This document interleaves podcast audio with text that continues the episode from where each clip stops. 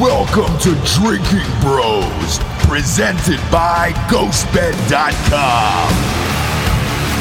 Sit back, relax, and grab a fucking drink. Yeah, welcome to Drinkin' Bros. Kids got a hot show for a Wednesday. A real sexy show for a Wednesday. Mm. Tim Kennedy is here and he showed up with a black eye. You got That's a black mascara. eye, you got a shiner. I know. You got There's- a shiner, There's like a perpetual state of my face is fucked up. Mm. Eat for forever. Yeah. Like every time I see you, there's something wrong. My question is when you go out in public with your wife Yeah. and children, do they look at you like, oh, when what date did the domestic violence? The, the worst, happening? the worst part is going. Uh, it's awesome that I also own a, a children's pr- private school. That's what I'm saying. Yeah. And every day you've got to see the, the kids and the parents. and I see this beautiful, you know, my, my daughter, three year old beautiful little girl, Mm-hmm. my teenagers, all beautiful little college students, and then obviously my seven year old son. And like we're walking down the road, and like a portion of my lip is missing, you know, or my nose is swollen, or like my eyes is swollen closed. And currently, like it looks like I have mascara. If you look closely, like of course he has a black eye. But they look at my kids, and then they look at me with this like pathetic, you you son of a bitch Yeah. you you're one of those guys and they see my hairy hands Yeah. you know and they see my chunky legs you know and they're like yeah you abuser Well, you know, James Cameron said this week that testosterone is a toxin that men need to work out of their systems. So maybe that's why they're giving you the weird looks. Or and that's or that's why he works out so much because he listens to James Cameron and he is trying to get it out of his well, that's system. that's not a good strategy because the more you work out, the more testosterone your body produces. anytime anybody from hollywood says anything about masculinity whatsoever i just have to call them for the hypocrisy that it is. Mm. he literally makes movies about savages that go on and kill each other Yeah. you know and like I I get it, it's like nature like avatar but if you go through james cameron movies they are the most masculinity infused testosterone pumping movies on the planet Oh, yeah, yeah. and he's like but wait a second tos- testosterone's bad unless you're making me billions of dollars you mean like Terminator? Yeah, exactly. that's a good Yeah, one. I mean, there's, there's a bunch. it's literally called Terminator. There's Terminator. a bunch, dude. I mean, it's he's one of those guys though. In real life, he is the alpha guy, and he's a fucking asshole, Mm. an asshole. Um, and I don't understand what the ma- like. He's the guy for real. Like he's the last director in Hollywood who actually throws phones at people, throws shit, screams, tells everybody to fuck off. So I don't understand that statement um, because he's so fucking arrogant. The last interview that, that I watched two nights ago, uh, they were asking him about the runtime of the new Avatar because it's going to be three hours and ten minutes. i'm in i already have a bunch of tickets Same, uh, and we're all in, right? They're great movies. And- and yes. by the way, the critic response has come in now, and they say everybody's like, "This is the coolest shit we've Yeah, ever seen." I was reading them last night. I was like, yes, finally. I know, right? And, and then uh, his statement was about the, the runtime and everything else. He goes, uh, well, aren't you worried that people are going to have to go to the bathroom? And he goes, no, tell them to go to the bathroom. And he goes, uh, because they're going to come back and see it a second time. That's how good the fucking movie is. That was his exact quote. Yeah. And I love that shit. But then you're saying, hey, dude, you need to get the toxic masculinity out of your system? Like, Yeah. bro, what? such such a Well, hypocrite. The It- Terminator, Rambo, the entire, all of the Rambos. I, he did the Rambos? Yeah. I didn't know Yeah. that. all of the Rambos. God damn. Yeah, even but you know, you know it's so transparent and it's so visible the hypocrisy when people are projecting their own insecurities, right? Like you're the asshole, you're the broken masculine man, you're the one that actually hasn't really done anything meaningful besides make movies, which is fake. Sure. using actors Yeah. acting to do things, but every single one of your heroes, like the, the Avatar, for example. He is a Marine that was wounded in combat, then puts on a fake suit to be a 10 foot savage. He then goes and fights other Marines and mercenaries. Like, you could not script a more testosterone, masculine infused anything. And then he's, after he makes the most money in the history of making money in movies, he's like, wait a second. It's actually bad. but continue to pay me, please. Have Exactly. your have your cake and eat it too. By the way, Avatar is just another version of Rambo. Yeah. He's just it's alien Rambo. That's all it is. He's a No, no, no. disaffected veteran who's going to fucking fight injustice somewhere else. It's- and they've it- already shot what two more, so there's Yeah. three more coming out. It's not as if oh, this is my last movie I'm ever making. No, no, no. There's two more that are already in the fucking can that are coming out, dude. Matt, did you know I that it just I- I goes this fast? I didn't. Yeah. I fucking love Matt, it. welcome to the This is- this podcast. By I'm the just, way, dude, I'm just. I've, I would tell me your full name, government name, and your soch. Govers, you got it, man. Okay. So yeah, so I go by Matthew Justin Matthew Justin Beaudreau. Yes, sir. okay, good, Yeah, good. Social will get it to you. MJ. MJ. Some say you're the real MJ. That's dude. I How love do you guys know each other? This is awesome. We just met. I, I I saw the gag reflex thing. Yeah. Yeah. Um, Chat and room. I'm like, I got Yeah. yeah. Yeah. Were those I'm like, cameras gotta- running gotta before? on this. Touching wieners, they're always running. They're always God. running. Yeah. It's so I deep blackmail. throated. Oh yeah, for blackmail. This is St. Yeah. James Island in here. We got everything Yep. running, dude. Bathrooms included. I just watched you piss. Yeah. And, In the women's restroom. Yeah, and I, Wow. I jacked up But we're in. Austin. We can do that. We can do that. Yeah. That's right. Yeah, it's genderless. By the way, I didn't know this. You know that uh, James Cameron has, has written and produced a True Lies series starring Steve Howey. oh yeah, uh, It comes out next year. He did the True Lies movie as well. Yeah. Shit, with Eliza and uh, Eliza Dushku's in it. So this is another one. Yeah, dude. It's a fucking. It's Steve Howey, who is a six foot two chiseled human being He's that's gonna play a fucking Wait, spy, like True, murders True people. Lies with Arnold Like Schwarzenegger. Arnold- Correct. where he was hovering in Yep. a in in what was that the the Harrier Mm-hmm. and like just everybody on the entire floor of that building. Oh yeah. James Cameron, shut your mouth. Pump full of steroids, Yeah. dude. Every now and again, you need to fucking fire a minigun into a bunch of people to to demonstrate how toxic masculinity really is. I agree. And the question I have for you, like uh, on a day like this, I had a shitty morning, just dealing with people. Somebody like you, how do you not go around wanting to murder all day long because you, because you've done it in the past? Obviously, read your book. Yeah. big fan. Congratulations on the. New York Times You guys bestseller launched me- list. You want to hear something wild? The I mean, so uh, we came on here Mm-hmm. for Drinkin' Bros as like the launch of the Scars and Stripes. You guys positively affected the book sales. Like you know, we me- we measured everything. Sure. So love you guys. Thank you. I love you. I love you. I love you. I love you. It was it was the wildest thing to see. Uh, not just how powerful, of course, your voices are, but like Mm-hmm. the the fans of this come out and support. Well, rad. they're all fans of you as well, and that goes back to Range 15, and then everything else you're doing online. Uh, everybody's a fan of you, but how do you go out into a, a normal world on a day-to-day basis and not want to murder people? Because you don't look like everybody else, right? Yeah. You don't have the sleeves or anything else. If you rolled up, and especially when you're in a suit, and I've seen you in a suit, you look like a normal dude, Yeah. and people just don't know that you're a fucking trained killer. Yeah. How do you hold that in all day? I mean, that's a that's a that's actually how Matt and I know each other. Yeah. Um, Yeah. so we we have been trying to answer this question about broken men and broken masculinity and this fake lie that is toxic masculinity. And we launched a program called apogee strong to try and help shape young men. And uh, matt owned one of the largest schools in the world that was a socratic school the largest school in the united states that was socratic a, a, a- beautiful school in california. And as we have you know we've talked about this dozens of times about like broken men. But to answer your qu- question I do the hardest possible thing that I can do to myself in a day. I self elect to do it to myself. You know, like there's not an, there's not a, a colleague or an associate or a partner that I work with that's going to come in and and try to wreck my day because I've already done the worst thing that somebody could do to me. And like obviously we were joking about my face. This is constant.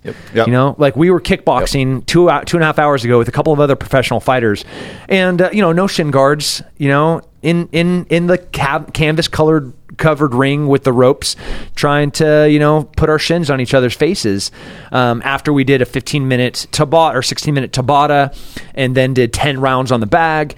So you know, like there was 90 minutes of you know heart rate, a thousand calories cumulatively in the you know 55 minutes that we're in there.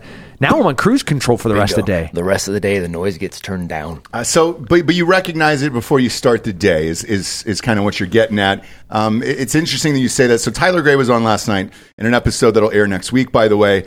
And I was asking him about uh, transitioning from the military to acting and everything else, and just about going back to civilian life and what that's like. And he goes, "Look, man, I realize that I'm a self-destructive person." and uh, and he goes, I need something else to fill up. I mean, same thing that, that you just said. And he goes, but the problem is a lot of people don't realize that. Yeah, well, you find so the things that make you great are also the things that will make you horrible. That's that's the the real secret, as particularly about masculinity in life, right? So all the drive that makes somebody ambitious can also make them a fucking lunatic, like Nero or Caligula, right? Mm-hmm. yeah. If you don't harness that power, like so, yeah, it's not that we don't think about murdering people all the time. It's that we think about murdering the right people all the time. Well, is it? We, Jordan Peterson. Have you seen his quote, quote talking about um, a useless man? Weak man, yeah. Yeah. Yeah. So he talks about this useless weak man and th- how dangerous it is to be a man that cannot do something. That's not a good man. That's a that's a that's a useless man. That is that is a weak man that has no ability to do anything. Because they man- still have all the power and strength that a man has, but they don't have any of the purpose or guidance that a man right. has. discipline or control. Yeah. Right. The things that a man has to have, the beautiful things that make us so unique and make us so powerful and make us, you know, storm beaches and climb cliffs and build the Chrysler building and build, you know, the Golden Gate Bridge. Like those were things done by men. Mm-hmm. You know, we stopped fascism. We we went and saved an entire race that was being eradicated during the Holocaust by climbing cliffs and storming beaches and murdering people that were doing evil. That's what a man can do. And that's a beautiful, powerful thing. And then it has been bastardized and it has been demonized and has been inaccurately represented as toxic. But just like you said, it has to have a purpose and it has to have that control and it has to have that discipline. So Jordan said that that weak, that useless man, he is the most dangerous. A good man is a man that has all of that capability, that has all of that power. He's an absolute savage. He is a beast, but he chooses to be good.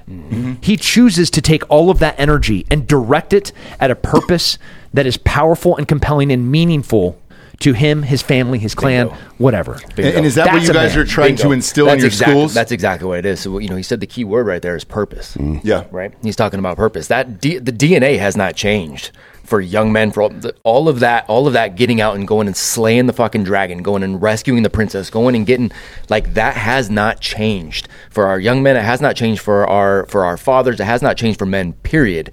What's changed is that we have stripped away purpose. That we have toned down purpose. It's gonna come out. Without the purpose, it comes out in bad ways. Yeah, Yeah. Comes, so that the it, it- it's like uh, how useless does somebody feel when they are compelled to do something but can't? You know what I mean? Yeah. Like it's it's very uncomfortable to watch other people struggle, and, and it- to the purpose point, the purpose of masculinity, biologically speaking, is to provide and protect. Right. Right. That's Yep. that's our primary function in life, and when you can't do that, for whatever reason, whether you feel like it's external forces stopping you, like the man or the system or whatever the fuck else, or if you're just choosing not to do it, or you feel like it's it's a bad thing to do, whatever it is that's stopping you. Or you you've never been it. shown how. Correct. Yeah, you feel purposeless, Yep. and that leads to nihilism. And the same nihilism, I say this all the time. The same nihilism uh, in masculinity will lead to young men becoming terrorists, becoming mass shooters, Bingo. joining gangs, suicide. The same Yeah. disease. Yep. It's the same goddamn disease, and all these things. And we can cure this shit. Yep. Just by abs- aiming this dude in the right direction. But you got to start at a young age, which do. is what you guys are doing. Yeah. So, with your school, because we chatted about it uh, last time you were on, uh, what age do you start with these kids, and what's the conversation with the parents Oh, it's a tough one. coming in? Because you know, I I do the same. Like I, I'm in preschool right now, and it's up by the house and all that other stuff, and you still have to sit down with everybody and go over the curriculum and what's going to happen and and everything else. Yours is so vastly different than everything else in today's public schools and things like that. What is that initial conversation with parents?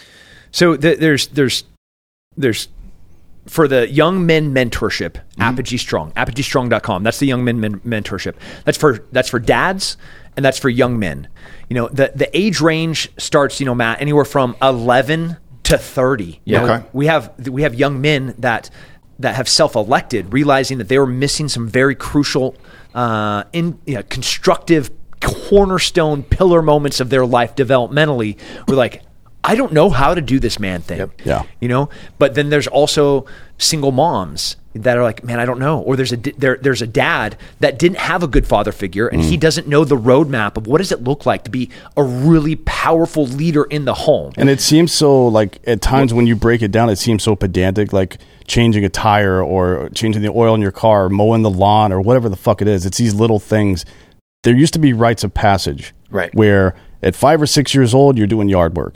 It's you're and you're helping your dad in the garage, whatever it is, right? hold the flashlight. Yes, Don't- hold the man, if you didn't hold the flashlight the Yeah. right way, man, brother, Well, now they've got those little gloves that have the flashlight Yeah, in the hand, so dads have no excuse. But uh, we're all being marketed to by that. No. Uh, but yeah, it's like how does a how how does a young boy know that he's become a man? Now, the Jewish faith is pretty clear in it because they have the Right. bar mitzvah, but no other fucking faith, religion, or culture has that rite of passage anymore. Yeah, you know, you're right. And we had the you used to have the Agoge, right, for the Spartans. Mm-hmm. Yep. And the same thing. So there was those rite of passage, and and then there doesn't have to be one unified hey everybody at 13 this is what you go through but dad should be putting those rites of passage you know into the homes right so when you've got a home that doesn't have dad there and dad or you have a home you know the dad's there but he's not really there right? He's there mm-hmm. present you know and, and and he thinks that his job is okay I, can put, I put food on the table and then when i come home it's hands off you know and, mm. and that's y- you lose all of that. This is one of the things we lost from native culture as well mm-hmm. in America. It's like every old man in the village was called grandfather, every old woman grandmother, mm-hmm. every woman mother, every every man father, right? And it's we're, life is not going to be perfect. There's going to be like Well, your there's gonna be struggle. parents are going to die. They're going to split up. Stuff's going to happen. Sometimes people are going to be shitbags and they're not going to be That's around. right. But you, if you see a gap, you have to fill the gap, dude. That's what Well, we do. and you're talking about that struggle, right? So when you're talking about the schools, you're talking about the you know Apogee Cedar Mm. Park, and you're talking about the school there, talking about the schools I've opened, talking about the, the schools that we help, whether it's the schools, whether it's the online mentorship program. The whole point is to have them struggle. So you're saying, you know, what does that conversation look like with Yeah, parents, right? yeah. So we want them to struggle. We want them to struggle early. Struggle now when the the failure side of that doesn't mean okay well now that's going to end in divorce. It doesn't mean i'm breaking up a home. It doesn't mean i, I now can't pay my mortgage mm-hmm. right? Learn to struggle now so that you build that resilience muscle now as a young person so that it doesn't happen later on when the stakes are so much freaking higher Yeah, call, call me a boomer, say whatever you want, but I, I truly believe that every single problem that we're currently facing in society right now comes back to the nuclear family and the mm-hmm. lack of real leaders, real masculine men that exist within that nuclear family. So, A- Apogee, strong online young men mentorship, um, unlike our, our physical campuses, mm-hmm. I'm not even like mentioning those because we have waiting lists to get in, to get into all of Yeah, those. yeah, So, yeah. But mm-hmm. this is anyone everywhere, every single dad, every single young man that is like, what, what is the roadmap for me to become a contributing citizen in society? Citizen. I was, I was, I was pumped to talk about it because like the, literally your purpose of your podcast, mm-hmm. you know, for a really contributing member that has individual responsibility, what does that roadmap look for like for a young man? And I don't think any man right now, most that aren't our friends can answer that. Yeah, I mean, looking back on life itself, right? If for you, I know you said boomer, uh, just the, I, I want to say the, go back to grandparents. I think grandparents is when it started, right? Yep. Uh, most of our grandparents, mine was in World War uh, II, Same. the other one was in Korea. They didn't split up. Like you didn't get a divorce back then. You didn't do that, right? Even my parents, like it, divorce started to become common, but it was still one of those My things My parents where just had their 50th. I went Yep. to my grandparents' 50th. Well, my, my parents are on 40 right now. Our, our parents' generation waited until the kids were out of the house until they got divorced. Right. Right. Or- Which was a pretty common thing to happen. Yeah, yeah, yeah, frankly. yeah, yeah. Uh, or they stuck it out and they were like, all right, great. Maybe we'll split off in our 60s. And that kind of happened. Now it's happening younger and younger. Uh, or people can't afford to have houses, uh, you know, the, the generation right underneath us. Um, so they're waiting, they're renting. Uh, they can't afford all the shit to even start a relationship, to think about having kids, and all that other stuff is happening later. How do you stop it at this point? Well, that's so you're talking about a delayed adulthood, right? So we are all of these things that we were talking about here with the nuclear family, and and you said, you know, the, the son used to have to at least hold the flashlight. Or right? We used to give responsibilities to young people and give them to them early. We no longer do that. We don't get responsibilities. So, Right. you know, I get hired to go speak to these companies, these Fortune 500 companies, and they're saying, Matt, we got these guys that are, you know, 21, 22, they're coming out of Harvard and Stanford and MIT, and they're really, really good at playing school we want to fire all of them. They suck. There, there's mm-hmm. no resilience. There's no. They have no idea, you know, how they can bring value to the table. They they're not used to taking on responsibility. Mm-hmm. Well, the DNA hasn't changed on that either. Mm. We give our young people responsibility early, and often it starts to right this ship. Yep. I also think that our group is in a unique position to deal with this because as NCOs, we routinely had to turn 17, 18, 19 year olds into men Yeah. when they weren't before, Yeah. right? And it, it, it's bridging the gap between these two generations and then teaching them how to teach, uh, how to turn other dudes into men. Yeah. Like we're, th- this, this particular generation of GWOT vet especially is uniquely situated to solve this problem. And maybe that's how nature works. A problem comes up, we're here to solve it. It all seems to kind of work out, doesn't it? It does. You know, you, you said something that, that we, we glossed over, but I think is so paramount. You, you, you said doing the small things. You know, when we're faithful in the mm. small things, we're mm. we're faithful in the big things. How you do anything is how you do everything. That's right. You know, and, and we've become so complacent because of this comfortable life that we're living where everything is easy. You know, I can order food with my phone, I can date a girl from my phone, but there's no real mm. challenge anymore. And those were instrumental, crucial moments in a young man's development where he struggled, right? Like I didn't hold the flashlight right and I got scuffed up. Yeah. You know, like I, I, I didn't mow the lawn in that nice checkered p- plan that my dad showed me on, on the lined paper, on the graph paper. My dad did this. Here's the graph paper. Even at, at a bar, like you were talking about, you go up and talk to the girl at the bar, or you don't. Somebody Yeah. else is fucking her, Yeah, she and is. that that disappointment. Yeah. you're like, all right, shit. those maybe are I should important have. moments. Yes, yeah. You know, and but then also like, like, becoming attuned to risk and how like your mind immediately goes to what's the worst that can happen and when you experience just you know uh, some modicum of rejection you're like all right that sucked but Yeah.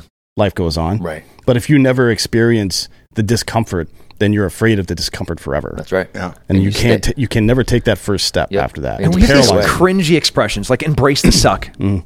It's important. Hmm. You're supposed to do that. You're supposed to look for struggle. You're supposed to find ways that you have to really exert every bit of your, your, your cognitive and physical ability to be successful. Hmm. Those are meaningful moments, especially developmentally. Mm-hmm. And we have deprived an entire generation of that because we had helicopter parents. Yep. We had schools that were like, oh, you have a note? Of course you don't have to do PE. Could you imagine in, in the 80s if I was like, oh, I don't, I don't have to do PE today? My PE t- teacher with his like sweatpants that were up to his belly button, like would have scuffed me up and down the basketball court you know- every which And way. our You know what I peers would have remember? done the same Oh, thing. yeah. Our I peers remember- would have wrecked us. I, rem- I remember literal Arnold Schwarzenegger smoking a cigar in front of his Hummer for the presidential fit- phy- physical Yep. fitness test. Yep. That's what was our childhood. Yeah, yeah, yeah, Yep. yeah. It's like Yep. the Terminator was Yep. like, stay in shape. Yeah, Yeah. hundred percent. Or I'll be back. dude. I was telling them this morning about uh, La Sierra High School, in 1962, and JFK did a whole thing on it and was saying, "Look, this needs to be our national physical education program." You go back and watch the documentary on these. These guys were freaking studs. Mm-hmm. All of them across the board, right? Mm-hmm. And they had to compete, and you wouldn't get up to the next level. You know, it, it- there was no like, oh, well, it's not fair. He needs to get the right color shorts because, you know, fucking whatever. Like he had to perform. Yeah. He had to No, meet P- a standard. PE class and it used was to look consistent. PE class used to look like the first forty-five minutes of Heartbreak Ridge. You know what I mean? yes. And it was so good. When you have people doing hard things, they're capable of doing hard things. That's right. But we've removed those opportunities. So in this in this like year long program, um, these poor boys, I say poor boys, but like it is not easy, you know. And it is we're cha- like they're keeping journals of their diets, they're keeping journals of their workouts, their reading list. You would approve. You'd be like, I know, you. I know for a fact you have read every single one of these books sure on our Yep. reading list because uh, they're good for the soul. Yeah, yeah. Hundred percent. Yeah, they're working out. They're, the question that we get the most from people who are not commit because what we're talking about is commitment. We're talking about relationships. We're talking about committing Mm-hmm. and doing these little things, but you're doing them every single day in perpetuity, right? And so the question we get the most is: Is there any way to make this less than twelve months? Oh boy. Fuck off. Yeah, yeah, yeah. And you're just like, get out of here. Absolutely not. Yeah. Do you Absolutely tell them to leave? Like this isn't for you. Absolutely. I just we were just at a coffee shop just now talking business and getting ready to come over here, Mm-hmm. and I had a mom who emailed me and just said, "Uh, you know, I won't name the the young man, but he's only been in there for for a few months and." We've already had some discussions, and he just made another bad decision. And he's starting. I said, "Okay, well, I'm gonna.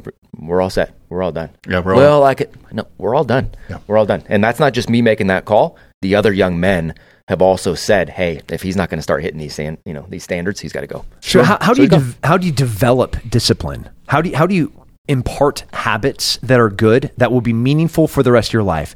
Can I do it in weeks? Can I do it in months? No, no, I can't. Right? I can't, I can't show somebody how to be faithful in the small things. About you know, like Matt has said it. What is the most important thing that you do in a day? I get up and I'm make my bed. Mm-hmm. Right, and the next thing I do is I have a good breakfast and a big glass of water. And then the next thing I do, but he's already made multiple good decisions that is setting up this crescendo, like this this this huge rogue wave of success that's going to happen in the day because he's been he's being faithful in the small things. Mm-hmm. So how do we train a young man and give him good habits, good study habits, good mm. exercise habits, good diet habits, all things that are completely ab- missing right now in this current generation?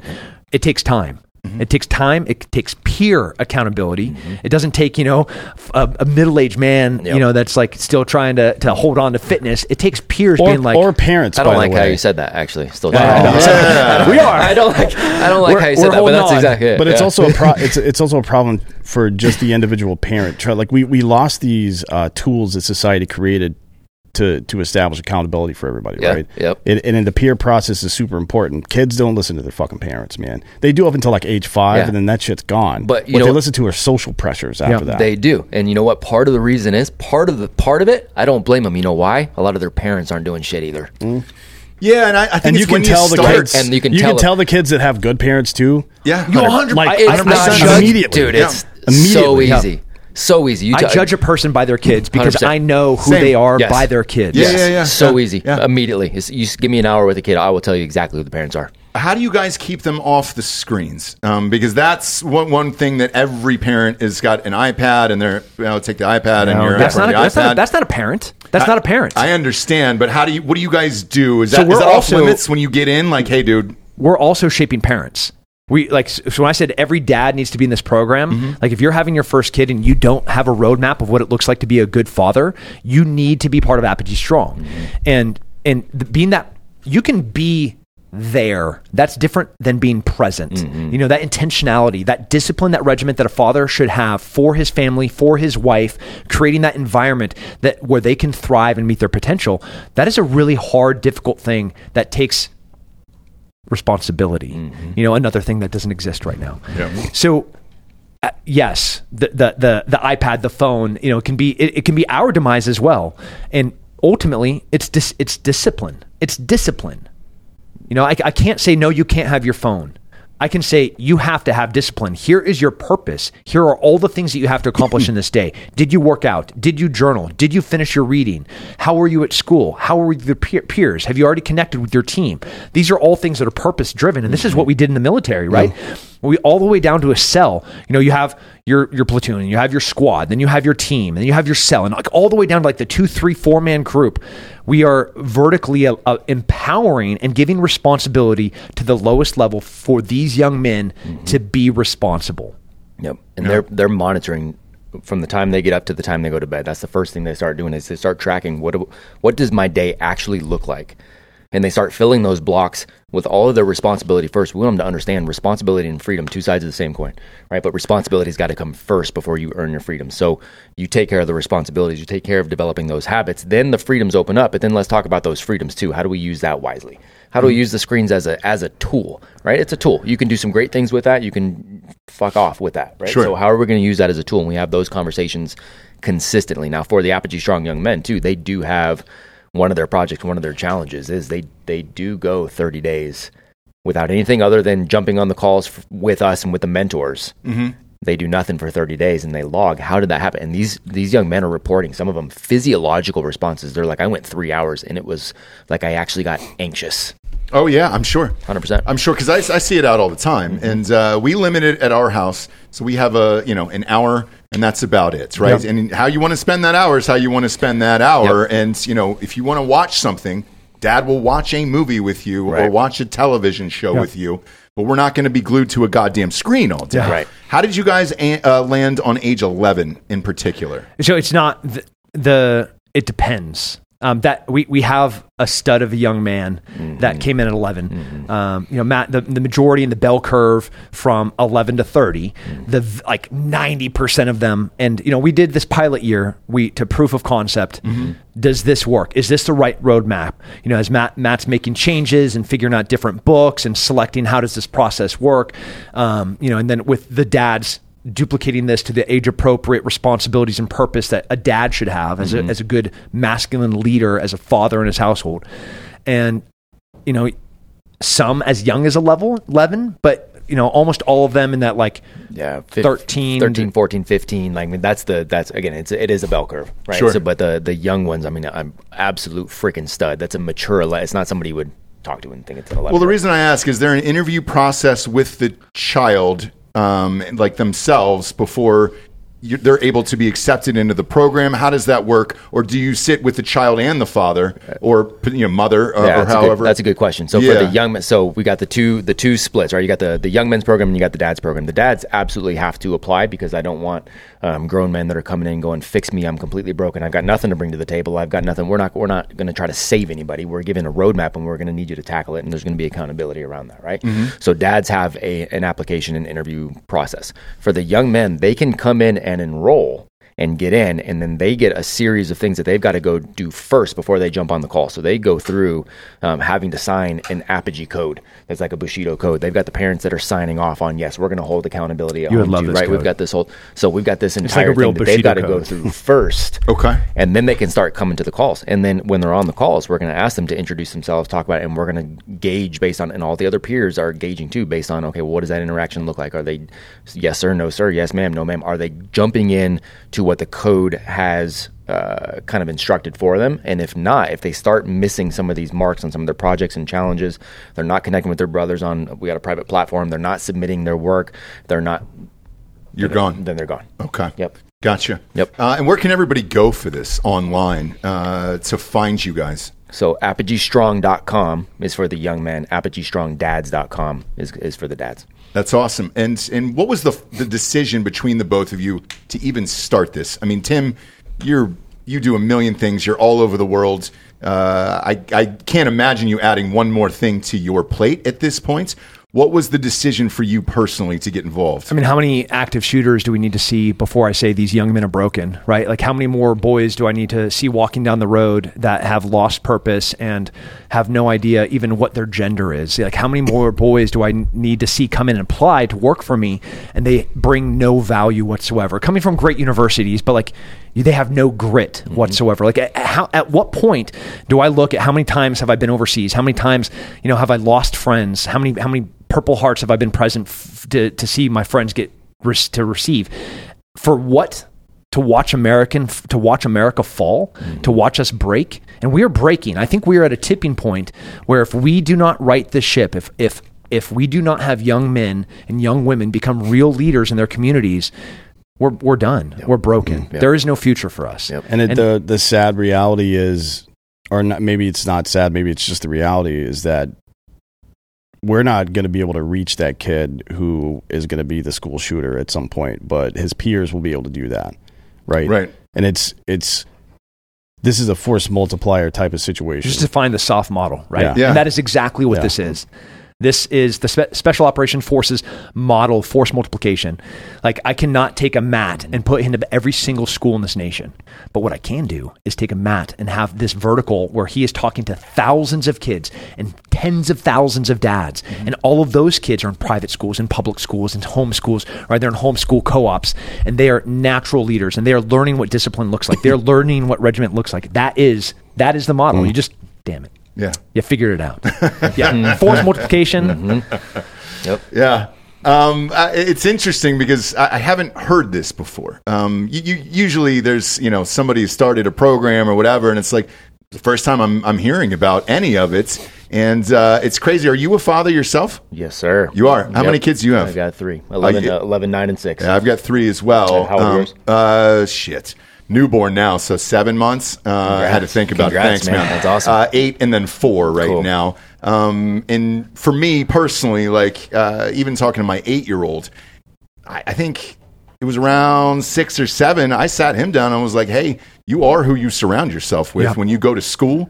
Uh, and my wife has had tough conversations about not getting into cars, vans, all this other shit. And it's like, hey, uh, a lot of parents don't do that. No, they don't. And some parents will come up and say, "Hey, your kid said this about not getting in a van and why you could get stolen and everything else."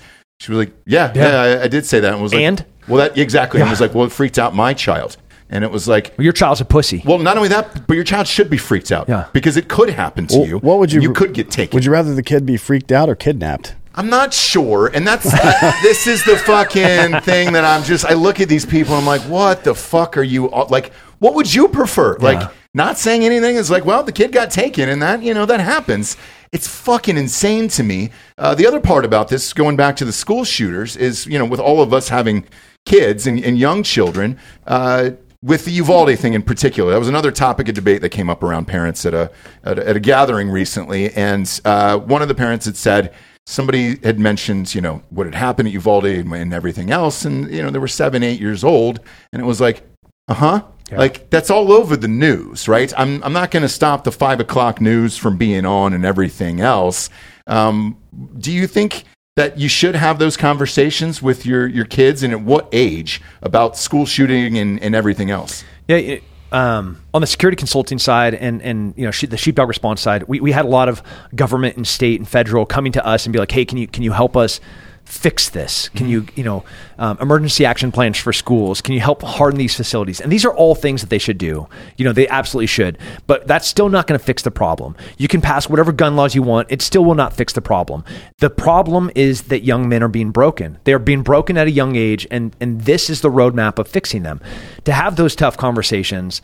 Um, you know, for in my home, when when my when my big girls, my college age daughters are at the house, you know, like if somebody comes or the alarm goes off, it's a very different conversation with my three year old, who when the alarm goes off, you know, like we've talked about this, mm-hmm. she's going to stay right where she is, and we're going to come get her. Yep. My seven year old is going to go to his mom, you know, and my my big girls. College students, like they're on the phone. One of them's pulling up the app, giving me information. You know, like the level of responsibility is appropriate for the age. But I think a lot of parents would be like, "You've given what responsibility to you know a, a- a seven year old?" Yeah. Well, it, it is it is the fault of us in this generation to have not been given or giving real responsibility at the earliest age to have real conversations. They're hearing it everywhere, and if they're not hearing it from you, shame on you. They're not there. There is no age that is too early for you to have real conversations because they're going to hear it. They're going to hear it on the news. Yep. They're going to see it on the iPad. They're going to hear it from their friends, and all of it is going to be through a lens that you do not control. Mm-hmm. And that shame on you for not being there. Tim, you've been on the show a million times at this point. You know we got some sponsors we got to talk about who put this show on the air. First and foremost, ghostbed.com forward slash Drinkin' Bros. It's Christmas time. And if you're like me and you're trying to get a big ticket item to share with your loved one while you spend all your money on the kids, a mattress is a great thing to get for Christmas. Highly recommend the adjustable base, and right now you can get both of them for 40% off at ghostbed.com forward slash Drinkin' Bros. The adjustable base, when you have it, you'll never go back. I can promise you that. I've had it for three plus years at this point. Super sleek remote. They've also got a split king option available if uh, you want to go to sleep and your loved one stays up, or vice versa. And that comes with two remotes, and you can control your own nighttime destiny. Now, if you're out there and you're saying to yourself, Ross, I've already got one. Can I just get a mattress? Yes, you can. You get 30% off right now with the promo code Drinkin' Bros at checkout. And with that mattress, you can get two free luxury pillows right now. And the pillows are just as good as the goddamn mattress itself. 30% off and two free pillows. Now, you can load up your cart and get a weighted blankets or the sheets or the cover anything your heart desires in the old GhostBed store. You can fill that cart right up to the top. Type in the promo code Drinkin' Bros at checkout and get 30% off everything in the entire store. And then when you check out, you'll see a 60 month pay as you go program. No interest as long as you have decent credit there. And when you check that box, all the deals that I mentioned are applicable with that. And you can walk out of there with a brand new bedroom set for about 25 bucks a month. Head on over to ghostbed.com forward slash Drinkin' Bros today, just in time for Christmas. Next up, we got fitbod.me slash Drinkin' Bros. Fitbod is finally on the show, kids. I've had this app for years. So is my wife. They're finally here. Did we make it? I feel like we finally made it here. Uh, it's amazing. This is uh, one of those apps that everybody should have. Um, and you can go through all the fucking complicated and expensive uh, uh, ways or, or online fucking classes that you can subscribe to uh, for your workout routine, or you can just get this easy to use Fitbod app. Building a workout routine shouldn't take hours of research, and keeping things challenging uh, shouldn't mean buying even more gear. The Fitbod app creates a workout routine that adapts as you improve and uses the equipment you already have. So uh, you can reach the next level without burning through all your free time or cash.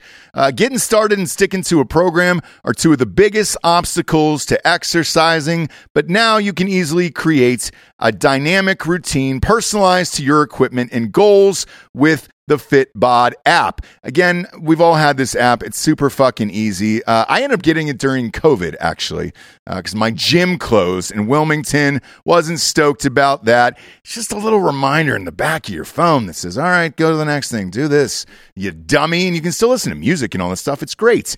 Uh, but with the Fitbod app, you can go through what goals you, you want to set, what progress you're seeing. Uh, how does uh, Fitbod keep you motivated? It's it's pretty simple, man. It shows you every single day what you've done, how you beat it from the day before, and it's just a, like a little checklist, a little reminder that uh, it goes in the back of your phone when you're listening to your music, and it says, "All right, go to the next thing, go to the next thing." Super fucking easy, dude. It makes workouts easy. Uh, so what you want to do here is just add in your equipment. Pick a fitness goal, and Fitbod will create the routine for you. Whether you've been missing the gym uh, or you've hit a plateau, a fresh start has never been easier. The app switches up your exercises to avoid overtraining or burnouts, and your program changes based on your personal progress for maximized results. A full year of Fitbod is less than the cost of a single session with a personal trainer. So join Fitbod today and build a routine that grows with you without slimming down your wallet. Get 25% off your subscription or try the app free at our link in the description below in the audio show uh, or go to fitbod.me slash Drinkin' Bros. That is fitbod.me slash Drinkin' Bros. That's the link in the description or F-I-T-B-O-D dot M-E slash Drinkin' Bros. Next up, woo, since I was talking about it, uh, Raycon. Raycon headphones where you're, you're listening to your music. Friends, it's where you're listening to your Fitbod instructions. Damn it. Uh, love these guys. Go to buyraycon.com slash Drinkin' Bros to get 15% off site wide. Uh, and that, that code, by the way, is uh, holiday. Holiday is your code here for free shipping on that. Again, that is buyraycon.com slash Drinkin' Bros to get 15% off site wide with the code holiday plus free shipping there. I've had these guys for, I don't know, four years now at this point. Best in the biz. They're not only uh, amazing quality, but they're, they're the only affordable headphones I've been able to find. These are the only headphones you can actually get for under a hundred bucks. And they're the same thing as fucking Beats by Dre or Bose or all that bullshit, dude. Holiday season's coming up. Everybody wants new headphones. Uh, let's be real. Between the fucking holiday schedule and, and stress and all that other shit, uh, just make it easy on yourself. Buy some headphones, dude. It's it's the simplest gift that will mean the most to that person, and they're guaranteed to use it. We're plugged in all day listening to music uh, or computers or at work or if you're gaming. They've got headphones for every situation you can possibly imagine. Raycon's wireless earbuds um, are amazing as well. Uh, they got a ton of amazing features on them, uh, like they block out noise and all the extra shit in the background. If you're on phone calls, you can adjust the volume up and down simply by pressing them on the side of your head. Or if you're like me, I like the big dogs, dude. I like it to block out the world. Walking into the gym the other day with my Raycons on, and my wife was like, "Hey, dude, I, I passed right by you in the truck, and you couldn't hear me. I was honking the horn, whatever. I was like, dude, I'm locked in. I got the big boy Raycons on, the old school ones. You can't hear a fucking word of the outside world with. I was willing to take that risk. If I got hit by the car is I just want to block it out, going to the gym, uh, throw on a little Fitbod with my music and enjoy my life. You can too. And in the meantime, get a great gift for the holidays. Perfect stocking stuffer.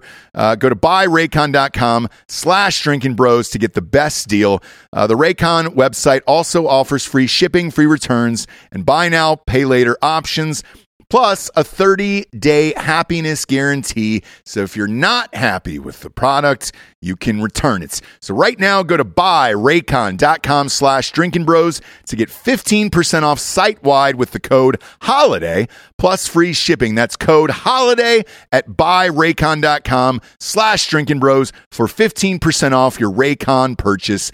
Buyraycon.com slash Drinkin' Bros. Last but not least, we got bubsnaturals.com. Have you noticed a theme here today with Tim Kennedy on the show? It's fitness. All right. We got the Fitbod. You got the Raycon headphones to listen to at the gym. You need some bubsnaturals.com to start the day.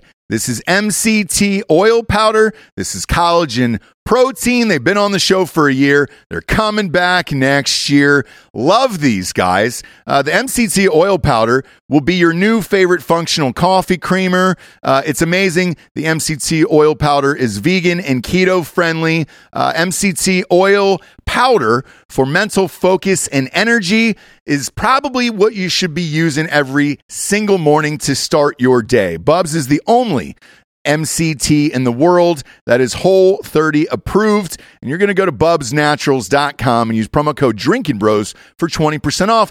And if you don't remember some of these ad reads from earlier on, I'm going to remind you what Bubs Naturals is. It's a, it's a tribute to former Navy SEAL Glenn Bub Doherty, a national hero who laid down his life saving Americans in Benghazi. Glenn's call sign in the Navy was Bub. The Glenn Bub Doherty Foundation is where 10% of all profits go to.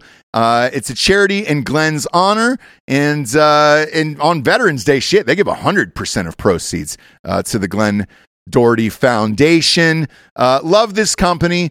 Their brands are amazing. No need to go to GNC for any of this stuff anymore. Just order online. Go to bubsnaturals.com and use promo code Drinkin' Bros for 20% off. That's exactly right. And, it's- even like my eight and four year old, right? Yeah. So uh, we played basketball the other day, and they wanted to get candy at the store afterwards, right?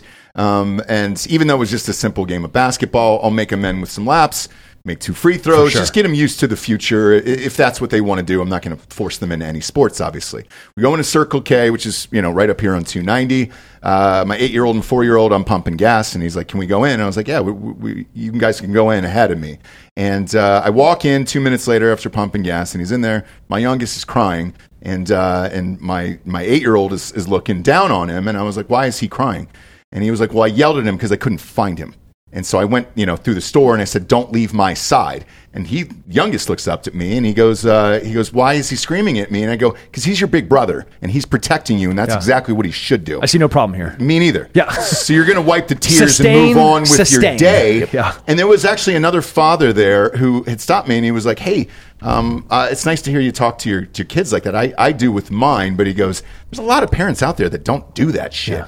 And I guess it still shocks me, but I see it all the time in, in neighborhoods and functions and all that shit, and it's crazy to me. Yeah. I mean, it's absolutely crazy. the lack of involvement and the lack of presence by parents right now is disturbing. If you put your phone down as you should and you lift your head up and you start looking around, it is the most tragic era that I have ever seen or I've ever heard about existing where people are so complacent, so entitled, and so the, the worst form of insult, the worst, like you, you could call me every single name, you could try to stab me in the back, is that you just don't care. Right? Right. Like you're just whatever. Yeah, you're just kind of there. Yeah. You know? Like and that's how parents are right now to their children or even more dangerous where they hover over every single decision and never allowing them to have any responsibility which is as damaging as not being present. you bet. Yeah. Um, and then with Uvalde, for example, right? Uh, with your kids, uh, do you explain what happened to them? Uh, because I don't know about your school, but like they're already doing active shooter drills in elementary schools, in public schools here. Uh, do you explain to them this is what happened down there? This is why these kids got killed, and what do you guys say? So for my own kids, I mean, they've uh, again they've they've heard right that this is that this is the Right. thing, and so we've had conversations like, look, yeah, this is unfortunately what happens, and here's why, and so we'll talk about the problems that the young that that young man has at home, and we'll talk about the fact that he doesn't have leadership at home. We'll talk about we'll talk about some of the reasons. We're not going to sit and harp on, hey, and he went in and then he murdered. Like we're not gonna. That's that's not the conversation, right? Mm-hmm. Imagine all these young kids. De- like we're not doing that to the kids. We're going, look, here's the issue, and here's the solution. Here's how we fix it, and we focus the conversation on the solution. We're always focusing on what is the solution. What are the good habits that need to be built so that this doesn't happen anymore? What is our response to this? Right? We've got eleven rules in our house, and it's a it's our family contract, mm-hmm. right? And so it's a contract, meaning we can all hold each other accountable to it, which means my kids can go, hey, dad, you know, rule number six is no complaining. Fix it. You kind of sound like you're complaining right now, right? Like what? And if they say that respectfully, then I, you know what, you're right. Okay, Yeah. I got to find that solution, right? So we operate from that lens. And so we're, I'm always pointing them towards, okay, here's the solution. Here's what we're going to do to, here's what we're going to do to fix this. Here's what we're going to do to make sure nothing like this ever happens. So they're aware, but they're not focusing on that. Does that we, make sense? we were too young, but our parents were told to hide underneath desks during the Cold War. Sure. Right? Um, this is not some crazy era. Yes, the school shooter is a new thing, a new problem that we have to figure out and address and solve. Um, but the the conversations, these tough conversations, there were millions of Jews being murdered. Like, did they talk about it? You know, No. like why is dad hopping on a boat and going across the Atlantic? Like, we had to have that conversation, right? Yeah. Wh- Why was my dad drafted? Mm-hmm. Why did why, why why did why do I have to be taught by my teacher to crawl underneath the desk if the siren goes off? Well, it's because Russia might blow, send a nuclear bomb at us. Mm-hmm. You know, they're trying to put them into Cuba right now. Tough conversation. It is never too early to have real conversations, and if you don't have them, somebody else is going to. Mm-hmm. Yeah. So it's, it's our responsibility, again, to be faithful in those small things as a parent that loves our child and wants to watch them develop to be a contributing citizen. How does that look? Man, it's hard work and it's being present. Mm-hmm. But but a lot of these people I see, it's it's not that they don't work hard. It seems like they're afraid to discipline their kids. Like uh, it's because most of them, there's some parents that I know that are cool as shit, and then their kids are fucking nightmares, They're- just complete disasters. Yeah, they're and then you're like, I don't too. understand why you're cool, but your kids are little fucking idiots, and they can't form a, a full sentence. Was the cool kid that, the cool guy that is your friend, was he disciplined by his parents? Uh, yes, yes, they- uh, it was a rhetorical question. yeah, exactly. I'm, Yeah. I'm like, you know, Yes, but they were. yeah, But that's Yeah. the that's the that, that's the mindset, right? So we all like to enjoy the things that are available for us to enjoy, but very rarely in this day and age do people understand what it required to get to that point. You know what I mean? It, it's and it's just a function of comfort. That's how it works, a- man. and, and we need to change the the mindset for parents on what disciplined means too. And I get this all the time. People will meet my kids and they'll go, "Oh my god, how do you discipline your kids?" And I'm like, "I beat the sh-. no." I'm like, I'm like, so no. They're like, "How do you discipline your kids?" Like I've never because my kids will they will walk up immediately if I'm if I'm you know we're we're in a scenario they'll walk up immediately. Hey, my name is you know mm-hmm. nice to meet you, and they're shaking hands and all of them looking in the eye, shaking hands. They're opening doors for people. They're they're acting like adults because that is the standard that has been set, and that's mm-hmm. something we're doing consistently. Right? So they're like, "How do you discipline your kids?" And I always tell them, I actually don't discipline my kids. I have taught them to be disciplined individuals. yeah. And, and I That's think, a different thing. And I think when you walk in the door, uh, if my kids don't say hello and introduce themselves, I make them, and I'll stop the right. conversation. You stop. Say hello. That's what needs to happen. Say hello to Right. Mister That's or exactly right. And then we can go back. And you don't falter on that. You do it every single time. Right. Right. And Right. if you're consistent like that, again, you're developing habits. Yeah. Uh, the other thing I don't mind, and I'm, I'm curious your thoughts on this, is I don't mind if I'm at somebody else's house and they're having like a play date or something like that. And if my kid does something wrong, if another parent says something to them, Yep. uh, and then they'll turn, you know, they'll usually turn and be like, oh shit, I'm sorry, man. And I'm like, no, no, no. Yeah, uh, you're just good. being a little asshole. Go ahead. Like, I'm fine with it. But there's not a lot of people who are fine with that. And that's, again, who you surround yourself or choose to, to surround Bingo. yourself with. Yeah, but th- I think there's a real clear like line here, and it, it really comes from the purpose of that interaction, right? Is is that parent really trying? One cares, mm-hmm. like are they indifferent? Like the worst form of insult is indifference, or do they truly care about the kid that is playing with their kid? You know, and do they want to see that kid be a good person? So they're one doing it to protect them, or two trying to develop a good characteristic in them. Dude, lead away, be parent away all you want. Yeah. Like we're raised by a village. But on the playground, right? Some other parent, you know, as, as little Sammy throws sand in my kid's eyes, and my kid's like, ah, you know, ah, you threw sand in my eyes. And the parent walks over, is like, don't yell at my kid. I'm like, oh, we're chatting. C- come over here. You know, like your kid's are being a little shit, and I'm not going to scuff your kid up, but that kid needs to leave the playground. You know, and if you throw sand again, oh man. Do you tell your kid to take him down? Um, no, you know, the like, violence is the last resort. You know, like he is, hey, use your strong voice, like tell him what the problem is, communicate that, and then you know if, if they're trying, and then if you can't solve the problem, leave the problem, and if the problem follows you, protect yourself. Like that's the pretty clear. Yep. Yeah. I, want to talk about uh, bull- Fighting. Kids fighting? bullying for a moment because I think we, we we only solve half of the problem here. Um, we teach kids how to deal with bullying, how to not be bullies, but we don't teach them how to help bullies. And bullies are the people in our society that may need the most help, at least at that age, right? Because that's always a response to not getting what they need at home or whatever else. That kid's being bullied somewhere else, mm-hmm. and they're bringing it with them to the school. Mm-hmm. So when I talk to people about this, my advice is to if your kid witnesses bullying or is being bullied, stop the bullying first. It's a triage situation, certainly, but find some time later to go talk to that kid. Like, hey, what's wrong? Why are you why are you doing this? Yeah. Right? Because that's your first line of defense against kids growing up to be pieces of shit are good kids pressuring them or being empathetic to them at some point to not be a piece of shit as they get older. Yeah. Yeah. And we don't do any of that. At, at no point have I ever seen that in any training curriculum where a young kid being bullied is approached by another kid who to become a mentor or, or a shoulder or whatever the fuck, right? you just don't and, see it. And to that point, nobody talks to the kid. And, and and I think if you do, as we we did it once. It was on the bus. Um, you know, obviously we're out in Texas. We live in neighborhoods and things like that. But the bus picks up where the bus picks up, and sometimes you're picking up kids off a country road Yeah. on the way into school. And uh, there was this one kid who was uh, just an asshole. I mean, just out of control. Uh, he was saying "fuck you" to everybody on the bus and everything else, and had all these problems. And uh, so, who who is the kid? Uh, and so my my son pointed him out or whatever, and uh, and I chatted with the kid, and I was like, "What's up, man?" And just talked to him like that. I was like, what, "What's what's wrong with you? Uh, what's going on?" I was like, "I heard you're having a difficult time or whatever," and and he goes, "What what's it matter to you?" And I was like, "Well, you're kind of being." Rude to everybody around you on the bus and everything else. And I was like, uh, why? And he goes, I don't know, man. I mean, it's not like I have a fucking dad around who gives a shit about me. And I was like, you don't? And I was like, well, where's your father? And he was like, father's in jail. He's like, my mom's working, so I'm staying with my grandparents, so fuck it. And I don't really give a shit about life. And you're like, all right. And you can trace it back to this. Where a bully comes from and why he's bullying other people is chances are there's a father figure missing or a mom that's missing who has to work and everything else. And a program like this would be great for them, even if you just got to sit them down for a couple hours and chat and be like, all right, just give them some things to do, to talk about, to carry over into their life. Maybe you're saving that kid who, who you know, is kind of lost hope. Because later on down the road, I'd heard through another parent that uh, they ended up throwing him out of school. Yeah. Um, and uh, we had moved, so we're on a different school system this year and everything else.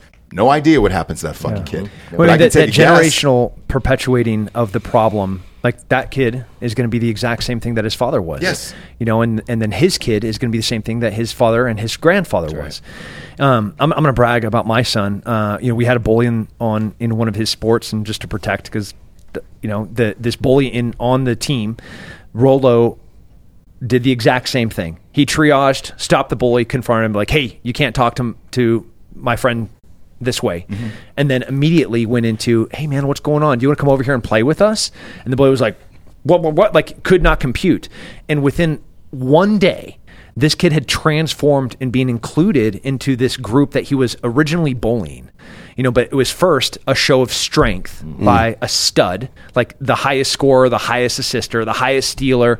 You know, the he's my kid. Everybody Yeah. knows who my kid is. You know, and like the cool kid comes up and was like, first, stop that. Second, hey, do you want to come over here and play with us? And I was like, God, you're the coolest little fucking kid on the planet. You know, but like that's really that's the recipe. And how did Rolo have that? You know, like, and as I was sitting here, I'm foaming at the mouth, like I'm about to scuff this kid up. You know, I'm gonna go over here. I'm looking at the the the non-present father that's on the phone. I was like, "Oh," I'm like, you're next. You're I'm coming to you next after I fix this. And then like my my son solves it. I was like, oh, that's cool. Yeah. You know, Oh, it works. but it was it was the generational thing. Like I saw what it looked like from my father, and I saw what it looked like from my grandfather, and I saw what it looked like from all of my uncles. You know, like so I have this roadmap. I have this, and I don't. This is not for me to keep. This is for us. You have a roadmap. You have a roadmap. It is our job. It is our duty to now get this to as many people as we can to stop that bully, to stop the next shooter, to stop the next guy that's going to be injecting, to stop the next person that doesn't know what what their pronoun is, to stop the next whatever. Let's get people healthy again, and that starts with real leaders at a masculine level in in the nuclear home coming together and being like, "Hey, we got we can solve this." Bingo. Yeah, a guy in the chat here says that the victim uh, of the the bully often sees his or her victims as the bullies because they're in a better situation in life. They Yeah. have a parent, they are, they're wealthy, whatever it is, right?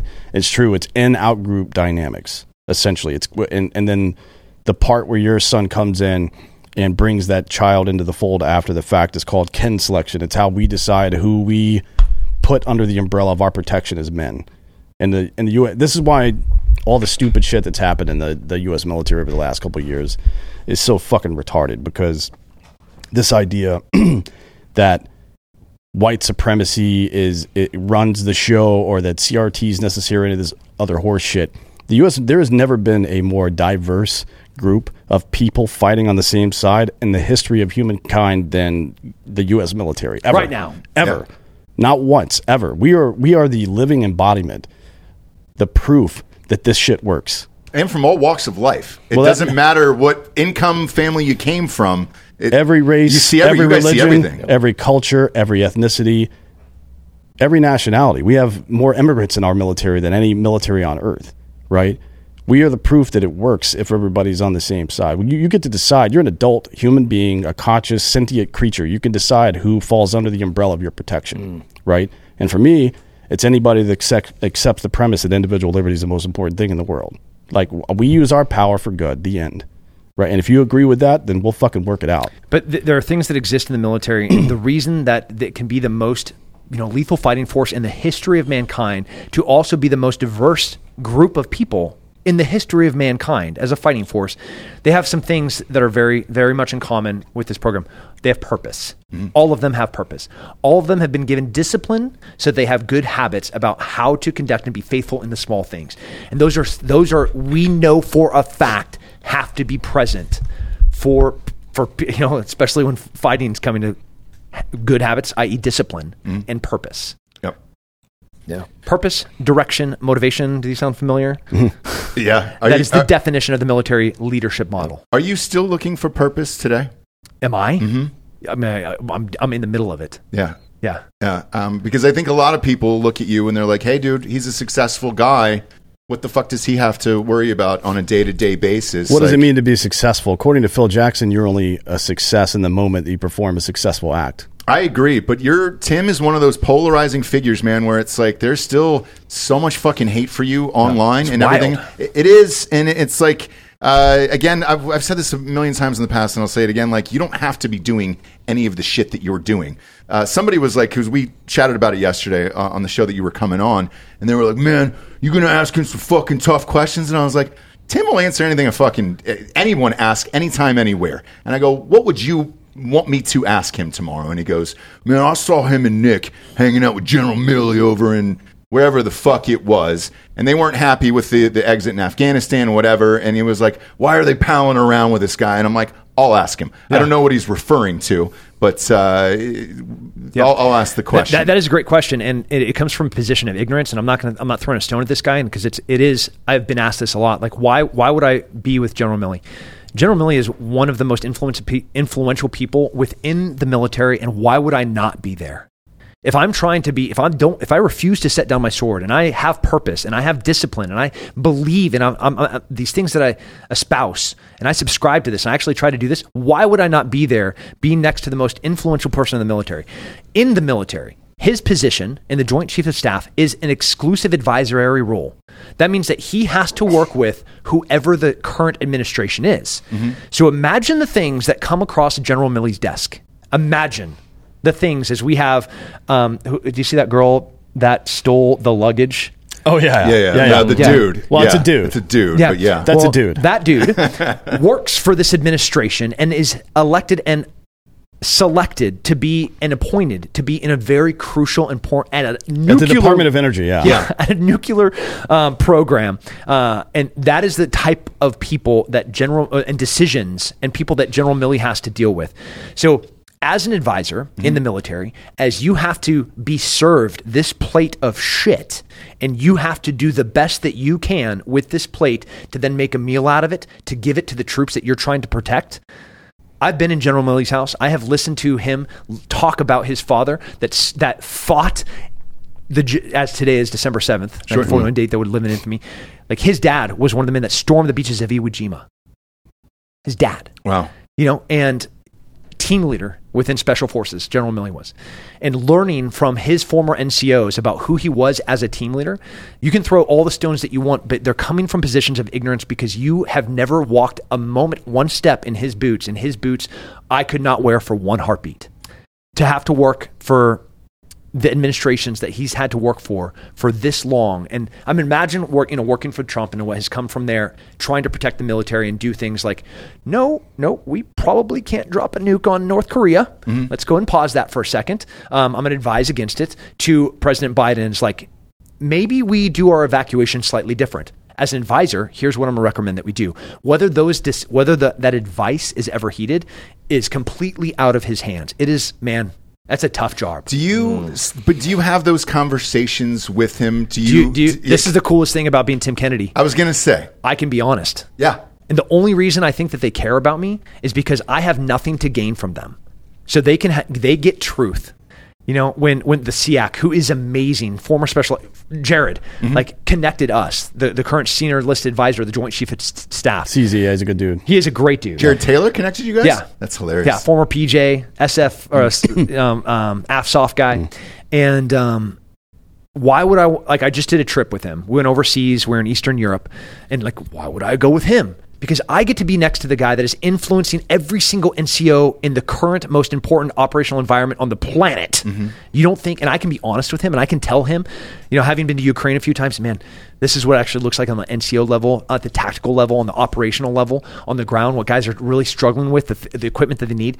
Like, what kind of hypocrite would I be not to be in that position, not to be next to Milley, not next to be CZ? No. Like, what a piece of shit I would be. Well, And- and- I, I'll push back a little bit because, uh, you know, he had all the temerity to fucking talk shit about Trump, but hasn't said a goddamn word about all the fucking stupid shit Biden's done. At any point, he could have leveraged his authority or power or the prestige you're talking about against the stupid shit that the Biden administration continues to do, including kicking a bunch of people out of the military, which is getting solved right now, by Yep. the way. But in, in no small part because of General Milley, I found this out recently. So he's part of this NDA bullshit that's going on right now to absolve all these people who got kicked out of the military for the COVID thing. But he still made that fucking decision. Yep. He made the decision not to put his career on the line. And that's something that a lot of people don't respect, frankly. Who will go into that into that Joint Chief of Staff position if General Milley is outspoken as a critic of the Biden administration? Uh, I don't know who's the next guy in line. Is he going to be better or worse? Is it better for him to swallow some some nasty pills that he doesn't want to eat and not be an outspoken critic if he can continue to influence positively?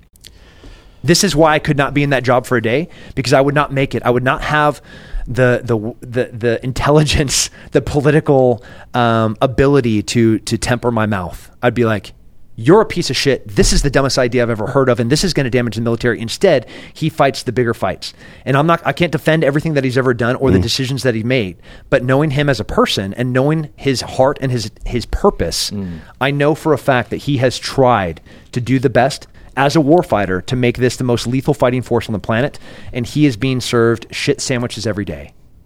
So is it more? I know, of I know, a- I know it's hard to, mm. hard to swallow. That's gonna, impossible for me to swallow. I'm going to be with him next week. Yeah, if, like, if and- call me when you're with him, and I'll have. I've got plenty. I have plenty to say to him. Yeah, Um, but, but with that, it, what you're describing sounds like more of a political position. Well, it, yeah, that's what it is. it is though. it is. He's an Uh, advisor in a politically appointed position. Yeah, he has Right. no. He has no authority at all. Unfortunately. But he is also the fall guy for every bad decision in the military because he is the front public facing military leader. It's his job to be hated. So it's appropriate that all of you out there listening hate him. Yeah. Yeah. Honestly, that's just the way it is. But also ignorant to throw stones that you don't understand what Sure, you're yeah. throwing them at.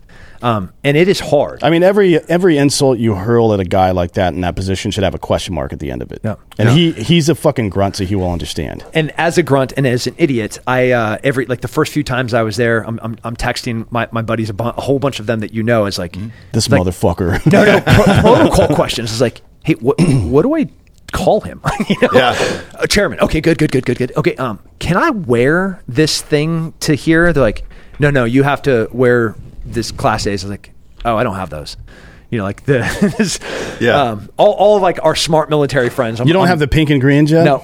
You got to get some, dude. They're, I know. they They look do dope. look good. Yeah. They've got It- some goodwill down there. You know, maybe it doesn't. come on that. I, I've got a theory that it doesn't actually even look good. It just reminds us of a time when the U.S. military was doing what the fuck it was supposed to do. I think it's do. both, though. I think it's like nostalgia, to be Yeah, th- honest. they look like warfighter class Yeah. A's. Not like our goofy ass. The, the army has the worst Class A uniform. It's so fucking stupid. It's two off shade colors of blue with a gold stripe down the gold leg. What the fuck, man? Yeah. Uh, to, to your General Milley point, um, I, I heard something similar to this because I didn't know you were hanging out. Again, this question from the audience, but um, uh, I got I took some shit from a few people for going to the White House. I got invited to the White House in April, and they were like, "You're a Trump guy. You love Trump and, and voted for Trump and everything else. Why would you go for the Biden administration?" And I was like, I had the same response. I was like, "If you get invited to the White House and you don't." Get to either listen to the other side or chat with the other side or get to share your opinions and vice versa because I don't need anything from them same very similar where it's like I don't need anything from any of those people I can just kind of say whatever I want and go to office to office and speak to the senators and congressmen and everything else it is more complex than people realize. Uh, yes, I'm not a fan of fucking Biden or anything that's going on right now.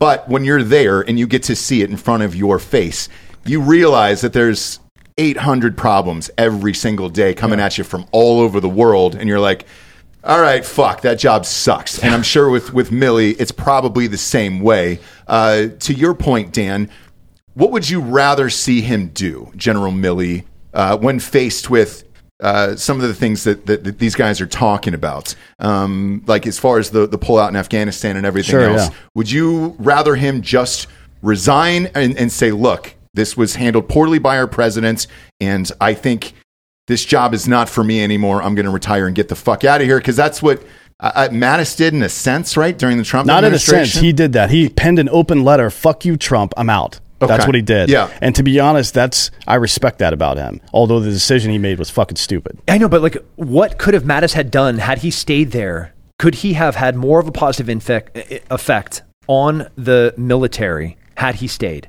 Maybe. I mean, so Not th- maybe. You know he no, no, no. I, I don't agree with that because I think about Nixon, right? Nixon, when he was trying to pressure his attorneys general into fucking making bad decisions for him, they kept quitting until finally he ran out of steam and had to resign. That's what happened, Yeah. right? So that pressure from people in leadership positions below the top level can have a, a severe impact on what's happening. You know what I mean? I think, and we've seen it in, in our lifetime. Well, in your lifetime, you're 75 years old. Well, no, I just turned 34. I think you're pointing to this gentleman here. Um, obviously, that, that Tim said was middle aged earlier, but uh, Holding on to my fitness. yeah, I turned 34 in two months. Jesus Christ, man. Um, but no, to answer your question, uh, I would expect him to lead, right? And to lead is not to do. I don't. I don't think. I don't appreciate the way that he handled either one of those situations. Frankly, I mean, like I understand that it's a difficult job to do, but uh, I would not have done it that way. I would have said, "Hey, what you're doing's wrong. You're kicking people out of the military for some stupid bullshit."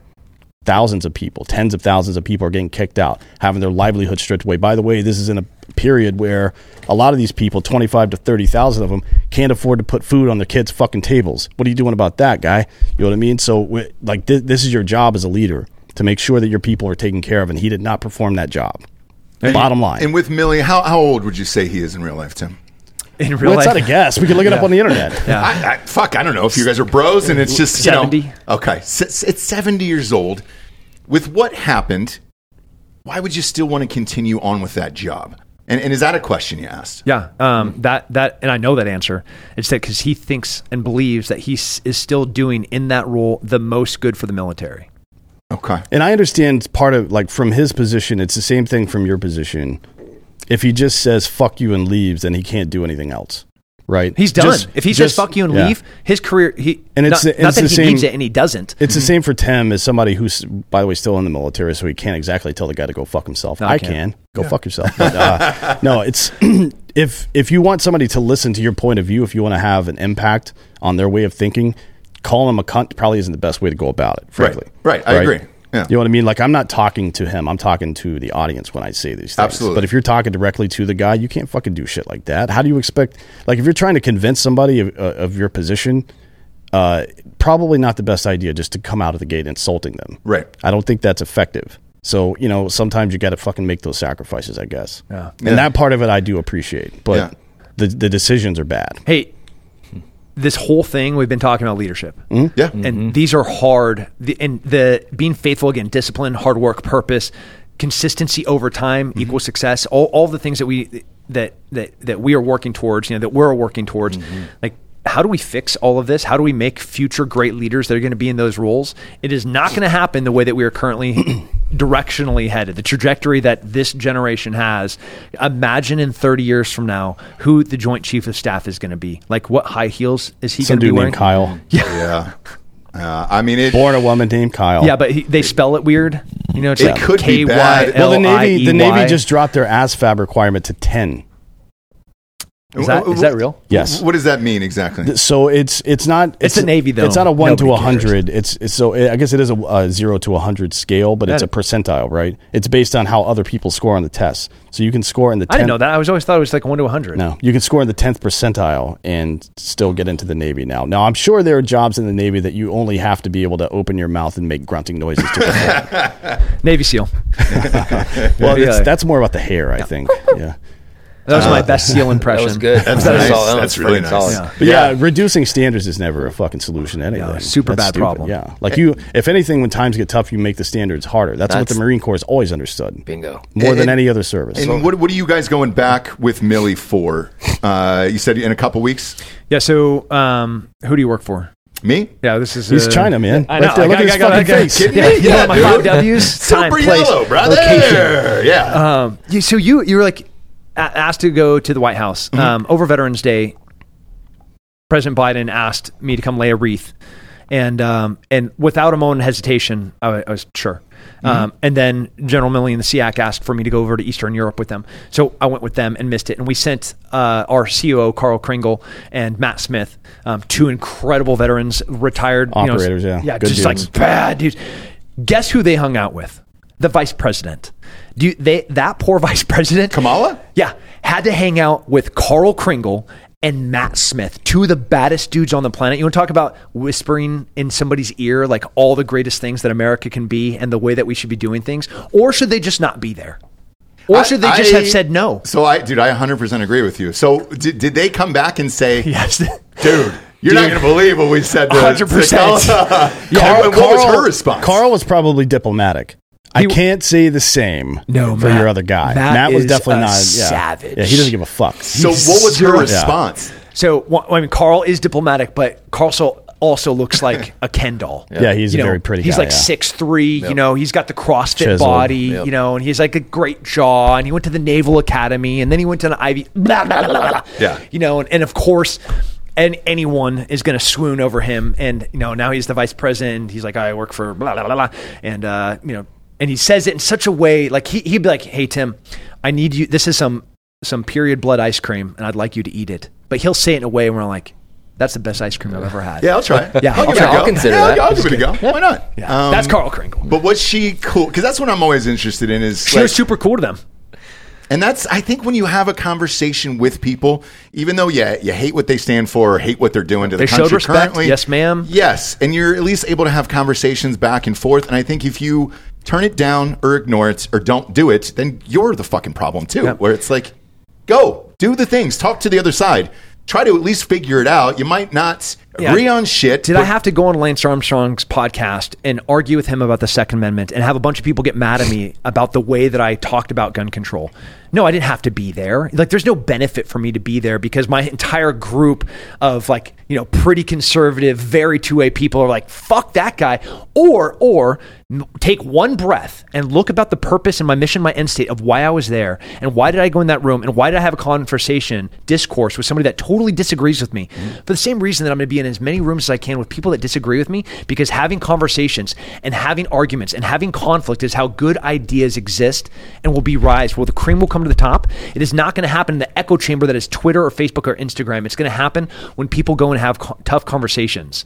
So, like, I think you're a coward if you don't. If you go on the computer and just talk shit about why somebody is having um, the resolve to go and have these conversations, I want to be there. I want to be in those rooms and I want to have tough conversations. I guess from an evangelical standpoint, you could ask people that are religious, would you not talk to somebody diametrically opposed to your religious beliefs about your religion? Yeah, well, Jesus, give mm-hmm. give me every whore, give me every tax Yeah. collector. I will go to where they are. That's a fair point to make. Mm-hmm. Yeah. And and you know what what are you what what's the worst that can happen? You have a difficult conversation and you don't agree. Well, you already don't agree. Yeah, Yeah. you know what I mean. You already So- started There you there. Yeah. Yeah, You like- can only go up from there. I could Or retire next year. You Yeah. know, like what are you gonna do? like I, I guess maybe he could take my retirement. You know, if I go too far out of line. I guess so. Is that how that works? I don't know. Let's not talk about it. If you say period blood ice cream, can that have an effect? I think you're fine. Who's the guy in the dress that was with the, the other dude who got arrested with the luggage? Who was wearing the, the military? I can't keep track. That's the uh, the uh, Health and Human Health- Services the health- admiral. yeah, yeah, yeah, yeah. Okay. And, That- and that's also a man. By the way, it is. Yeah. But what, what what were they in the Admiral, military? right? yeah, admiral. Yes. yeah, yeah. She, he's, but it's not a military position. It's a it's it's stupid. Okay. It's stupid. It's- So it's- it how do you have kinda- a it- conversation with somebody like that? no. It's, um, they are still in the military, but it's an appointed an appointed position in a civilian capacity. It's really stupid. okay. Doesn't Yeah, make no. a whole lot of sense. To I need me. a, a It's like a, whiteboard it's like to, a hall monitor for so, and I'm yeah. because I'm so stupid, and I said I have to have my smart friends start explaining to me about like who this person is and how is this person appointed, you know, and like how do you refer to people and how do you like all those protocol questions. Yesterday, mm. Carl, like I had to shoot a, an email to the protocol at Joint Chiefs of Staff at, oh yeah, I was like, oh my god, I don't know. Tim K sent. I don't even know how to sign off on that email. Yeah, they're like this idiot. Um, it's wild the way like how do you deal with that person? Man, I'm gonna plant seeds. I'm, I'm gonna plant truth. I'm gonna speak with Uh, from positions of knowledge, and I'm not gonna talk about things that I don't know about. And I'm gonna try and as best as I can influence in a positive way the things of my values that I believe in that I know will create the most lethal fighting force that could exist on this earth that will go and win our nation's wars, which is what our fucking job is. Mm-hmm. Nothing else. Mm-hmm. We are we are not like the social test petri dish. We have one job, which is to be the most feared fighting force on the planet. Period. That's it. Well, when the outside world, because you travel, you know, way more than we do. We're here Monday through Friday in studio all day long. We don't get to go overseas that much, uh, just because for what we do for a living. When you go overseas and people from other countries are seeing pictures like that of, hey, that's who's the who's the guy in the dress with the, the, the high heels on, wearing the military gear with the fucking bald dude and the, The places I care go to, they don't care about any of that. They ask when they're going to get their next AT4, Next meal. Yeah, they ask where they're going to get another Carl Gustav. They're going to ask where they're going to get the next ground to air weapon. You know, um, they don't care. It is so cool to be in places where all of that bullshit doesn't matter. Yeah. You know, like you, you're going to talk to a Ukrainian about the pronoun of a soldier in the military. They do not give a shit. So they don't have any of that over there. No. They don't They're even like- have any context for to ask that kind of question. Gotcha. Gotcha. Like they started training children in military resistance mm-hmm. at the, around the age of 10, mm-hmm. 15 years ago, because they knew that Russia would eventually you invade. And so completely, you want to talk about walking into worlds that my brain has a really difficult time computing and Yeah. how different they are. And when you walk up to an Eastern European soldier, like you go Slovakia, Hungary, Czech Republic, Poland. Poland just bought more Apaches than any other country in the entire world besides us. Why did they do that? Because the Apache is built to murder anything on the ground, and anything that comes to the from the east of them is going to die at the Poland border. You know, like that's the things that they're talking about right now. Gotcha. Those are real problems. Yeah, uh, because you always wonder what the outside perspective is on all this shit because it seems like the media here focuses on it so fucking much on pronouns, who this person should be called, what they are, But then what we the military focus- should be doing, and then But then we f- and then we end up focusing on it, which is what perpetuates the whole freaking thing. right, when it's such a small percentage of society. yeah. if you have other things you're doing. You don't give a shit about the stuff that doesn't matter. You can literally just okay, that's cool. And I'm not saying to be ignorant. I'm not saying that there's not that part of fixing that battle is is taking on this purpose over here. So I'm not going to spend my time beating my head against a wall Mm. around the fact that this is something I can't change. This I can't change this right now by having a. So I'm just going to go forward on the purpose. The American media is basically like talking to a five year old about Pokemon. They're You know? trying to stretch this inane fucking bullshit out into a 24 hour cycle. God damn, Shut dude. the fuck up. a five year old about Pokemon. It's the truth, though. It It's like, it's like meaningless Yep. drivel that they're trying to convince you is important and Yep. convince you is worth your time, and it's not. No. But if you have a purpose, all of that is noise. Yeah. All of Just that is noise. just is just this outlier that I don't care about. Um, what's your personal opinion on Zelensky? Uh, because last time you were here, know. Uh, well, we, we chatted about uh, you know Ukraine. You were over there. You guys did send me uh, in the documentary and, and everything else, and we went through a whole gamut of topics on that show. For whatever reason, there was a clip that we published. The clips, as you know, from like Rogan and, and this, tend to explode faster, Yep. right? So we had a clip uh, from that show uh, that took off, and it was your prediction and response on what was going to happen to Ukraine. Yeah. Uh, what is happening now versus We need like six more hours. Uh, we have it. I don't know if you do. No, he's we- got, they got to leave now. Yeah, we Actually, have a hard out three minutes ago. Okay. Um, the but I, I'm just going to paint this picture. Imagine if 20% of America was invaded and is currently being occupied by a communist that came through Mexico. So a small portion of Texas, a small portion of Arizona, a small portion of New Mexico, right? And the government is getting our government, American government, is getting infused with billions of dollars of aid from foreign countries. This current administration, do you think that Southern California would receive the same aid that the Southwest portion of Texas would receive? no. No, it would not. Why not? Because of politics. yeah, yeah. The exact same thing is taking place there. So when people talk about cor- how corrupt these oligarchs are, and it's like, is, it, is Zelensky? Of course he is, and we are no better. We are the exact same. You could even overlay, it's so much more nuanced and it's way more complex, but you could overlay our current political organization and how we choose federally where money is being spent, which states get it, how they're getting it. If they if, if they have like pro choice laws, that state gets extra money. You know, like I'm not going to give them any federal assistance if they don't politically align with me, Florida, Texas, compared to mm-hmm. California, Colorado, New Mexico, Arizona. You know, like it is it is a stark contrast compa- comparatively as to which ones are going to get that kind of assistance. The same thing happens over there. In my opinion, those are two similar forms of co- of, of being corrupt, and I don't support either of them. But like, you can't throw stones from your glass house, just like every single person is, because they don't understand how complex that really is. But that's how it works. And uh, does that mean I like Zelensky? No, but I hate communists. And why fight communism at every single opportunity that I can to include it in our borders and in our schools? Yes. Where it is currently trying to be infused in, into every single curriculum they have access to? Yes. So Uh, let's build men, real men that will go and fight this shit. One one last question here, super quick. You, these are some tough on, questions at the hang end on. here. They're quick, I- we got it. They're quick. quick. They're quick. Okay. They're quick. Uh, oh, I could talk about that for prediction hours. of when that will end. Oh man.